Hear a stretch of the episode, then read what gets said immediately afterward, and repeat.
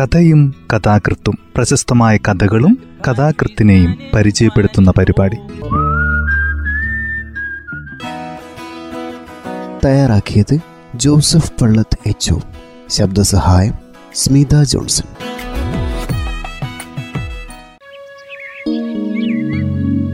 കഥയും കഥാകൃത്തും എന്ന ഈ പരിപാടിയിൽ ഇന്ന് മാധവിക്കുട്ടിയുടെ സ്വതന്ത്ര ജീവികൾ എന്ന ചെറുകഥയാണ് പരിചയപ്പെടുത്തുന്നത്. തീക്ഷ്ണമായ വൈകാരിക പ്രപഞ്ചത്തെ അതിസൂക്ഷ്മമായി അടയാളപ്പെടുത്തുന്ന വരിഞ്ഞു മുറുക്കിയ ഭാഷ വിഭ്രാന്താവസ്ഥയിലേക്ക് നയിക്കുന്ന പ്രമേയ പരിസരം. സ്ത്രീത്വത്തിന്റെ ഭിന്നഭാവങ്ങളെ വെളിപ്പെടുത്തുന്ന മുഹൂർത്തങ്ങളിലൂടെ മലയാള കഥാലോകത്തെ വിസ്മയിപ്പിച്ച മാധവിക്കുട്ടിയുടെ കഥാസമാഹാരമായ പക്ഷിയുടെ മണം എന്ന പുസ്തകത്തിൽ നിന്ന് എടുത്ത കഥയാണ് ഇന്ന് അവതരിപ്പിക്കുന്നത്. സ്വതന്ത്ര ജീവികൾ. കഥ ഇങ്ങനെ ആരംഭിക്കുന്നു.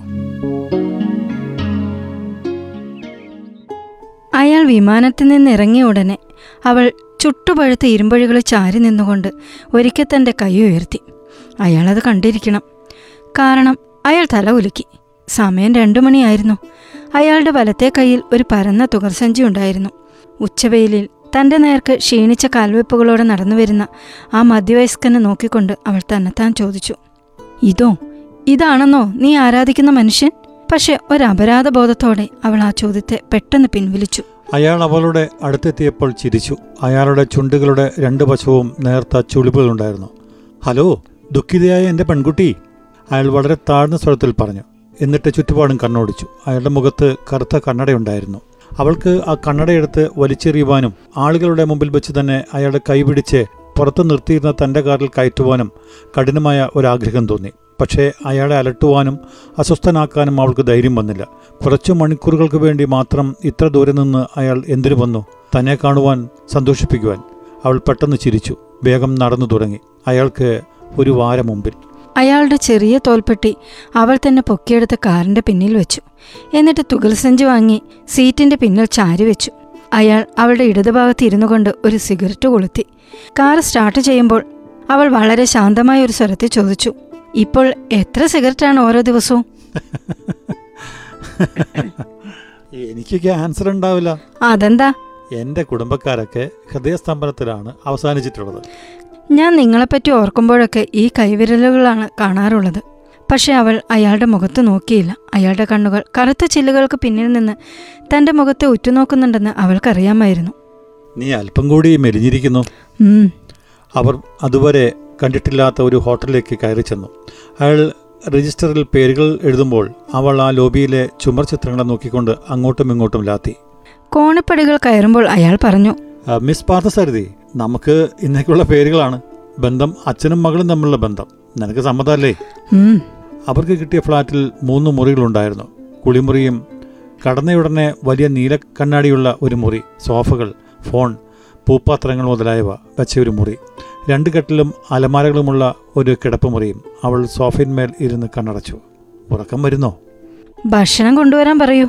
അവളുടെ കണ്ണുകൾ എന്തുകൊണ്ടോ വേദനിക്കുന്നുണ്ടായിരുന്നു. അവൾ വൃത്തിനു വേണ്ടിയുള്ള ബെല്ലടിച്ചിട്ട് ജനൽ കർട്ടനുകൾ നീക്കി മുറിയിൽ വെളിച്ചമില്ലാതെ ആക്കി തീർത്തു. അയാൾ കുളിമുറിയിൽ നിന്ന് പുറത്തേക്ക് വന്നത് ഇന്ത്യൻ വേഷത്തിലായിരുന്നു. ആ മസ്ലിൻ ജുബ അയാളുടെ ദേഹത്തിന്റെ കനത്തെ ഇരട്ടിപ്പിച്ച പോലെ അവൾക്ക് തോന്നി. അയാളുടെ മുഖം അയാളുടെ മുഖം ചുവന്നിരുന്നു. ഭക്ഷണം കഴിക്കുമ്പോൾ അയാൾ വീണ്ടും പറഞ്ഞു നീ വല്ലാതെ മെലിഞ്ഞിരിക്കുന്നു. എത്ര ശാന്തനായിട്ടാണ് അയാളത് പറഞ്ഞത്. വികാരരഹിതനായി. വായിൽ ഒരു പകുതി വേവിച്ച ടൊമാറ്റോ ചെലുത്തിക്കൊണ്ട് അയാൾ പറയുന്നു നീ മെലിഞ്ഞിരിക്കുന്നു. അവൾക്ക് പെട്ടെന്ന് കരച്ചിൽ വന്നു. താൻ കഴിഞ്ഞ ഒന്നര മാസത്തോളം അയാളെ വിചാരിച്ച് കരയാത്ത ദിവസമില്ല എന്നെങ്ങനെ അയാളോട് പറയും? അത്തരം വിജയങ്ങൾ അയാൾക്ക് താൻ കൊടുത്തു തുടങ്ങിയാൽ ആ ബന്ധം ആകെ തളർന്നേക്കാൻ ഇടയുണ്ടെന്ന് അവൾക്ക് തോന്നി. ചൂടുകാലത്ത് ഞാൻ മെലിയാറുണ്ട്. അയാൾ തലതാഴ്ത്തി ധൃതിയിൽ ഭക്ഷണം കഴിച്ചുകൊണ്ടിരുന്നു. വീണ്ടും അവൾ തന്നെത്താൻ ചോദിച്ചു ഇതോ ഇതാണോ നീ ആരാധിക്കുന്ന മനുഷ്യൻ? അയാൾ അവളുടെ ചുണ്ടിന്റെ കീഴിൽ പറ്റി നിന്നിരുന്ന തക്കാളിച്ചാറ് തന്റെ കൈവിരൽ കൊണ്ട് തുടച്ചു നീക്കി. കഴിക്കൂ മകളെ. എന്തു പറ്റി? ഇന്ന് നീ കരയാൻ പോവുകയാണോ? അവൾ തലയാട്ടി. അയാൾ അവളുടെ പിന്നിൽ ചെന്ന് നിന്ന് അവളുടെ മുള്ളും കത്തിയും എടുത്ത് കിണ്ണത്തിൽ വെച്ചു. അവളെ എഴുന്നേൽപ്പിച്ച് നിർത്തി. അയാൾക്ക് അവളേക്കാൾ ഒരടി പൊക്കമുണ്ടായിരുന്നു. കരയാനാണോ ഈ അര ദിവസം? ഞാൻ കരയുകയല്ല. വെയിലത്ത് നിന്നിട്ടാവും. എന്റെ കണ്ണുകൾ വല്ലാതെ വേദനിക്കുന്നു. നിനക്കൊരു കറുത്ത കണ്ണട ധരിച്ചുകൂടെ? ഞാൻ ഒരിക്കലും ഒരു കറുത്ത കണ്ണട ധരിക്കില്ല. നീ വീണ്ടും തുടങ്ങി. ഞാൻ എന്ത് ചെയ്യണമെന്നാണ് നിന്റെ ആഗ്രഹം? എല്ലാവരുടെയും മുമ്പിൽ വെച്ച് പരസ്യമായിട്ട് നീ എന്റെ കാമുകിയാണ് പ്രഖ്യാപിക്കണോ? ഒന്ന് ആലോചിച്ച് നോക്കൂ എന്റെ സ്ഥിതി. എന്റെ ഭാര്യയ്ക്കും കുട്ടികൾക്കും ഞാൻ അതൊന്നും പറഞ്ഞില്ല. നിനക്ക് കുറച്ച് കാപ്പി ഉണ്ടാക്കി തരട്ടെ? എനിക്ക് കാപ്പി വേണ്ട. അവൾ ചുമരിൽ തൂക്കിയിരുന്ന വില കുറഞ്ഞ ഒരു സീനറിയെ നോക്കിക്കൊണ്ടിരുന്നു. അപ്പോൾ ഇത്രയും കാപ്പി വെറുതെ കളയണോ? അവൾക്ക് പെട്ടെന്ന് ഒരു വെറുപ്പ് അനുഭവപ്പെട്ടു. അയാളെ നോക്കാതിരിക്കുമ്പോൾ ആ നര കയറി തുടങ്ങിയ തലമുടിയും ആ പുഞ്ചിരിയും ആ വിരലുകളും ഒന്നും കാണാതിരിക്കുമ്പോൾ അയാളെ വെറുക്കുവാൻ തനിക്ക് സാധിക്കുമെന്ന് അവൾക്ക് ആ നിമിഷത്തിൽ തോന്നി. ബേബി ഞാൻ നിനക്ക് വേണ്ടിയല്ലേ ഇത്ര ദൂരം വന്നത്? എന്നിട്ട് നീ ഇങ്ങനെ അസ്വാഭാവികമായി പെരുമാറുന്നത് എന്തിനാണ്? ഈ പെരുമാറ്റമാണ് എന്റെ സ്വാഭാവികമായ പെരുമാറ്റം. നിങ്ങൾ സന്തോഷത്തെപ്പറ്റി പറയുന്നു. ഇതാണ് സന്തോഷം. ഈ മുറിയും ഈ കള്ളപ്പേരും ഈ കറുത്ത കണ്ണടയും. അയാൾ ഒന്നും പറഞ്ഞില്ല. അയാൾ കട്ടിലിൽ മലർന്നു കിടന്നു. മുഖം തിരിച്ച് അവളെ നോക്കിക്കൊണ്ടിരുന്നു. അവൾ നീലക്കണ്ണാടിക്ക് മുമ്പിൽ ഒരു പീഠത്തിന്മേലിരുന്ന് തന്റെ തലമുടി അഴിച്ചു ചീകി തുടങ്ങി. നിന്നെപ്പറ്റി ഓർക്കുമ്പോൾ ഞാൻ ഈ തലമുടി ചുരുളുകളെയാണ് കാണാറുള്ളത്. വിഷപ്പാമ്പുകളെ പോലെയുള്ള ഈ മുടി ചുരുളുകളെ. ഒരിക്കൽ ഞാൻ സ്വപ്നത്തിൽ നിന്റെ പേര് ഉറക്കെ ഉച്ചരിച്ചു പോയി പക്ഷേ എന്റെ ഭാര്യ ഒന്നും സംശയിച്ചില്ല. ബേബി എന്റെ ഇളയ മകന്റെയും പേരാണല്ലോ. നിനക്ക് വിശ്രമിക്കണ്ടേ? അതോ ഇന്ന് മുഴുവനും കണ്ണാടിയിൽ നോക്കിയിരിക്കാനാണോ ഭാവം എത്ര മണിക്കാണ് മടങ്ങേണ്ടത്? വൈകുന്നേരം ആറരയ്ക്കാണ് പ്ലെയിന്. അഞ്ചരയ്ക്ക് നമുക്ക് ഇവിടം പെടാം. നാലര മണിക്കൂർ. അവൾ പറഞ്ഞു തനിക്ക് ആത്മാർത്ഥമായി ചിരിക്കുവാനോ നേരം പോക്കുകൾ പറയാനോ ഇനി ഒരിക്കലും സാധിക്കില്ലെന്ന് അവൾക്ക് തോന്നി. തനിക്ക് ഏറ്റവും ഇഷ്ടപ്പെട്ട വ്യക്തിയുമായി ചിലവഴിക്കുന്ന മണിക്കൂറുകളും ചെയ്യുന്നതെല്ലാം ചെയ്യാൻ പാടില്ലാത്തതാണെന്ന് തന്നെ ഓർമ്മിപ്പിക്കുന്നത് എന്തിനാണ്? സംസാരിക്കരുത്. നിങ്ങളുടെ വാക്കുകൾക്ക് ക്രൂരതയുണ്ടാവും. പക്ഷെ നിങ്ങളുടെ ദേഹത്തിന് ക്രൂരത പറഞ്ഞിട്ടില്ല. തനിക്ക് അയാളോട് തോന്നുന്ന ഈ അഭിനിവേശം ഈ ഭക്തി എത്രയോ അനവധി യുഗങ്ങളുടെ പഴക്കം ചെന്നതാണെന്നും അത് പണ്ടൊരിക്കൽ അയാളുടെ അസ്ഥികളിൽ ഒരു പ്രാർത്ഥന പോലെ ചെന്നിരുന്ന് അവയെ ഇത്ര വളർത്തിക്കൊണ്ടുവന്നുവെന്നും അവൾക്ക് തോന്നി. സംശയിക്കാൻ എന്താണുള്ളത്? തന്റെ സ്നേഹം തന്നെയാണല്ലോ അയാളെ പുരുഷനാക്കിയത് സുന്ദരനാക്കിയത്. അയാൾ തന്നെ വഞ്ചിച്ചേക്കാം മുറിപ്പെടുത്തിയേക്കാം. പക്ഷേ വാക്കുകൾ കൊണ്ട് മാത്രം. കാറ്റ് തട്ടിയാൽ കൈകാലുകൾ ചുരുട്ടി മൃതിയടയുന്ന വാക്കുകൾ കൊണ്ടുള്ള ഒരു മുറിപ്പെടുത്തൽ. അതിനെ താനെന്തിന് ഭയപ്പെടുന്നു? ആ ശരീരം തന്നെ ഒരിക്കലും വഞ്ചിക്കുകയില്ലല്ലോ. ശരീരത്തിന്റെതായ ഒരു പ്രത്യേക ബുദ്ധി തന്നോട് ഇതുമാത്രം വീണ്ടും വീണ്ടും പറഞ്ഞുകൊണ്ടിരിക്കുന്നു. നിന്റെ വിശ്രമം നിന്റെ സ്വൈര്യം നിന്റെ മരണവും മറ്റെവിടെ നിന്നും നിനക്ക് കിട്ടുകയില്ല. ഈ വഞ്ചകന്റെ കൈകളിൽ നിന്നല്ലാതെ. എങ്ങനെയാണ് ഇത് അവസാനിക്കുക? അവസാനിക്കാത്തത് എന്തെങ്കിലും ഉണ്ടായിരിക്കണം. എല്ലാറ്റിനും അവസാനമുണ്ടെന്ന് ഞാൻ വിശ്വസിക്കുന്നില്ല. അയാൾ അപ്പോഴും ഒന്നും പറഞ്ഞില്ല. തന്നോടൊരിക്കൽ ആത്മാവിനെ പറ്റിയും വേദാന്തങ്ങളെപ്പറ്റിയും മറ്റും സംസാരിക്കുന്ന ആ മനുഷ്യന്റെ ഒരു ഒഴിഞ്ഞ തോട് മാത്രമാണ് തന്റെ ഒന്നിച്ച് ഇപ്പോൾ ഉള്ളതെന്ന് അവൾക്ക് തോന്നി. തന്നെ സ്നേഹിക്കുമ്പോൾ അയാൾ തന്നെത്താൻ വഞ്ചിക്കുകയാണോ? ഏതാണ് യാഥാർത്ഥ്യം? തത്വചിന്തകൾ കൈമാറിയിരുന്ന ആ മനുഷ്യനോ?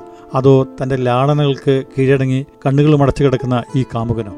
ഇനിയത്തെ കൊല്ലം ഞാൻ നിങ്ങളെ സ്നേഹിക്കില്ല. ഇപ്പോൾ നീയാണ് നിന്നെ തന്നെ വഞ്ചിക്കുവാൻ ശ്രമിക്കുന്നത്.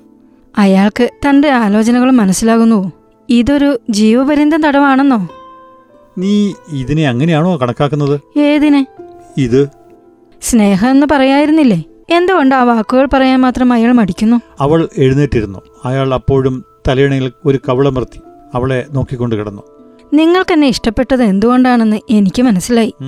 ഞാൻ ഭാവിയെപ്പറ്റി ഓർത്ത് മനസ്സിനലട്ടുന്നില്ല വിവാഹത്തിൽ വിശ്വസിക്കുന്നില്ല. പാപബോധം എനിക്ക് തീരെയില്ല. ശരിയാണ്. ഒരിക്കൽ ഞാനും നിങ്ങളും ഇത് മതിയാക്കുവാൻ ആഗ്രഹിക്കും. അപ്പോൾ ഒരു യാത്ര പറയലുണ്ടാവും.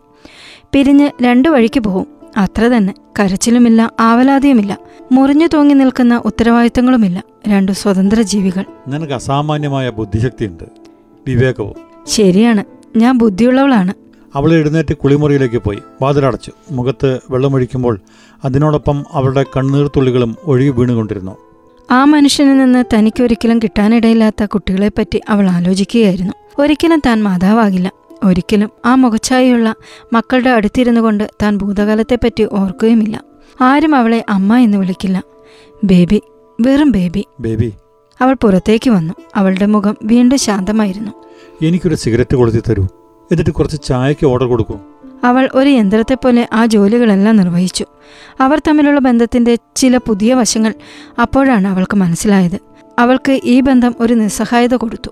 പക്ഷേ അയാളുടെ നിസ്സഹായത അതിലും എത്രയോ ഭയങ്കരമാണല്ലോ. ഇടയ്ക്ക് കളിക്കുന്നതിനിടയിൽ പറ്റിയ തോൽവികൾ മറക്കുവാനും കുറച്ച് ആശ്വാസം ലഭിക്കുവാനും വേണ്ടി അമ്മയുടെ അടുത്തേക്ക് ഓടിയണയുന്ന ഒരു കുട്ടിയുടെ മുഖഭാവത്തോടെയല്ലേ ഈ ധനശാസ്ത്ര വിദഗ്ധർ സമുദായത്തിൽ ഉന്നത സ്ഥാനം ലഭിച്ചിരിക്കുന്ന ഈ മധ്യവയസ്കൻ തന്റെ അടുത്തേക്ക് വരുന്നത് ഭാവിയിൽ തനിക്ക് നേരിടാവുന്ന ശൂന്യതയെ ഭയപ്പെട്ട് താൻ എങ്ങനെ അയാളെ കൈവെടിയും? ഒരിക്കലും വയ്യ. അവനവന്റെ ഹൃദയത്തിന്റെ തകർച്ചയിൽ നിന്ന് രക്ഷപ്പെടുവാൻ വേണ്ടി മറ്റൊരു ഹൃദയത്തെ തകർക്കുക. അതൊന്നും തനിക്ക് സാധ്യമല്ല. എഴുന്നേൽക്കൂ. സമയം അഞ്ചായി തുടങ്ങി. അയാളുടെ മുഖം വിളർത്തു. അയാൾ സിഗരറ്റ് പെട്ടെന്ന് നിലത്തെറിഞ്ഞ് എഴുന്നേറ്റു. അയാൾക്ക് ചായ ഉണ്ടാക്കി കൊടുക്കുമ്പോൾ അവൾ ഒരു മൂളിപ്പാട്ട് പാടി. പാട്ട് പഠിച്ചിട്ടില്ലേ? ഇല്ല. അതൊക്കെ എന്റെ അനുജത്തിയാണ് പഠിച്ചത്. അവൾ എന്നെ പോലെയല്ല ഒരു പാവമാണ് എന്ന് വെച്ചാൽ വിവേകമില്ല. നിന്നെ ഞാൻ ആദ്യം കണ്ട ദിവസം നിനക്ക് ഓർമ്മയില്ലേ? നീ ഒരു വെള്ളസാരിയും മുഖത്ത് നിറച്ച് പരിഭ്രമവുമായി ആ ഹാളിന്റെ വാതിൽക്കൽ പ്രത്യക്ഷപ്പെട്ടു. അവിടെ അതിഥികളായി ഏകദേശം ആയിരം ആളുകൾ ഉണ്ടായിരുന്നു എല്ലായിടത്തും നിറങ്ങൾ എല്ലായിടത്തും സംസാരം. നീ മാത്രം അവിടെ ഒറ്റയ്ക്കായിരുന്നു. അതെനിക്ക് ആ നിമിഷത്തിൽ മനസ്സിലായി. അവളും ആ രംഗമോർത്തു മുറിയുടെ മറ്റേ അറ്റത്ത് ചുമരിനടുത്ത് നിന്നിരുന്ന തലമുടി നരച്ച ഒരാൾ തന്നെ തന്നെ നോക്കിക്കൊണ്ട് നിന്നത്. ആ നിമിഷത്തിൽ മുമ്പെങ്ങോ കണ്ട് പരിചയപ്പെട്ടു കഴിഞ്ഞതെന്ന് തെറ്റിദ്ധരിച്ച് താൻ ആ മുഖത്തിന്റെ അടുത്തേക്ക് ബന്ധപ്പെട്ട് നീങ്ങിയത്. അങ്ങനെയായിരുന്നു കണ്ടുമുട്ടൽ. അന്നാണ് എന്റെ ജീവിതം തുടങ്ങിയത്. സത്യമായും? സത്യമായും. അന്ന് ഞാൻ മരണത്തിൽ നിന്ന് ഉണർന്നു. വീണ്ടും ജനിച്ചു. നീ ഇത്ര സീരിയസ് ആകുമ്പോൾ എനിക്ക് നിന്നെ പേടിയാണ്. കുട്ടിയായിരുന്നാൽ മതി ചിരിച്ചാൽ മതി പലപ്പോഴും കാട്ടാറുള്ള കോപ്പരാട്ടികൾ കാണിച്ചുകൊണ്ടിരുന്നാൽ മതി. അവർ ആ ഹോട്ടലിൽ നിന്ന് ഇറങ്ങിയപ്പോൾ സമയം അഞ്ചരയായിരുന്നു. എന്നിട്ടും വെയിൽ തീക്കനൽ പോലെ ജ്വലിച്ചു. അത് അവളുടെ മുഖത്ത് വന്നു വീണുകൊണ്ടിരുന്നു. ഓഫീസുകളിൽ നിന്ന് മടങ്ങുന്നവരെയും ഋഷിയെ തലയുയർത്തി പിടിച്ചുകൊണ്ടിരിക്കുന്ന സുന്ദരികളായ ചില ചട്ടക്കാരികളെയും അവർ കണ്ടു. വല്ലവരും കണ്ടാൽ? അവൾ മെല്ലെ പറഞ്ഞു. അയാൾ ഒരു സിഗരറ്റ് എടുത്ത് കൊളുത്തി ചുണ്ടിൽ വെച്ചു. വിമാനത്താവളത്തിൽ എത്തിയപ്പോൾ അവൾ പണ്ടത്തെ പോലെ ഒരു വാര അകലെയായി നടന്നു തുടങ്ങി. അവർ ഒരു ഒഴിഞ്ഞ കസാലയുടെ അപ്പുറത്തും ഇപ്പുറത്തുമായിരുന്നു. അയാളുടെ കണ്ണുകൾ വീണ്ടും റോന്തു ചുറ്റുന്ന പോലീസുകാരായി. പരിചിതമായ മുഖങ്ങൾ അവിടെ എങ്ങാനും ഉണ്ടോ അപവാദങ്ങൾക്കിടവരുമോ അയാളുടെ ഓരോ വിചാരവും അവൾ മനസ്സിലാക്കി. ഓരോന്നും അവളുടെ ഹൃദയം മരവിപ്പിച്ചു ഇത് എത്ര കാലം നിലനിൽക്കും? അയാൾ വിമാനത്തിന്റെ അടുത്തെത്തിയപ്പോൾ തിരിഞ്ഞു നോക്കി. ഒരിക്കൽ കൈയുയർത്തി. അവൾ അനുസരണശീലത്തോടെ തന്റെ കൈകൾ ഉയർത്തി. അയാൾ ചിരിച്ചിരുന്നുവോ? അവൾക്ക് കാണുവാൻ കഴിഞ്ഞില്ല. അവൾ വീട്ടിലെത്തിയപ്പോൾ നേരം സന്ധ്യയായി കഴിഞ്ഞിരുന്നു. വരാന്തയിലേക്ക് എത്തി നോക്കുന്നു ആദ്യത്തെ നക്ഷത്രം. അവൾക്ക് പെട്ടെന്ന് കരയണമെന്ന് തോന്നി.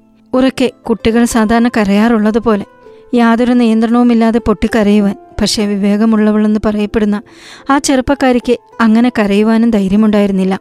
അതുകൊണ്ട് ഉറക്കം വരുന്നുള്ള രണ്ട് ഗുളികകൾ കഴിച്ച് അവൾ കട്ടിലിൽ ചെന്ന് കിടന്നു. കഥ ഇവിടെ അവസാനിക്കുന്നു. മാധവിക്കുട്ടി പ്രശസ്ത കവയത്രി യശശരീരിയായ നാലപ്പാട്ട് ബാലാമണി അമ്മയുടെയും മാതൃഭൂമി മാനേജിംഗ് എഡിറ്ററായിരുന്ന യശശരീരനായ ബി എം നായരുടെയും മകൾ. ആയിരത്തി തൊള്ളായിരത്തി മുപ്പത്തിനാല് മാർച്ച് മുപ്പത്തിയൊന്നിന് ജനിച്ചു. കമലാ സുരയ്യ എന്ന പേര് സ്വീകരിച്ചു. മലയാളത്തിലും ഇംഗ്ലീഷിലും എഴുതാറുണ്ടായിരുന്നു. Asian poetry prize Kent award Asan world prize academy പുരസ്കാരം കേരള സാഹിത്യ അക്കാദമി ചെറുകഥ അവാർഡ് വയലാർ അവാർഡ് നിർമാതളം പൂത്തകാലം എഴുത്തച്ഛൻ പുരസ്കാരം എന്നിവ ലഭിച്ചിട്ടുണ്ട്.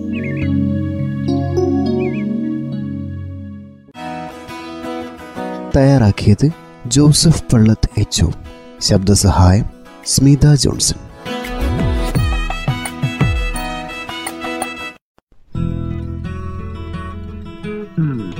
കഥയും കഥാകൃത്തും പ്രശസ്തമായ കഥകളും കഥാകൃത്തിനെയും പരിചയപ്പെടുത്തുന്ന പരിപാടി.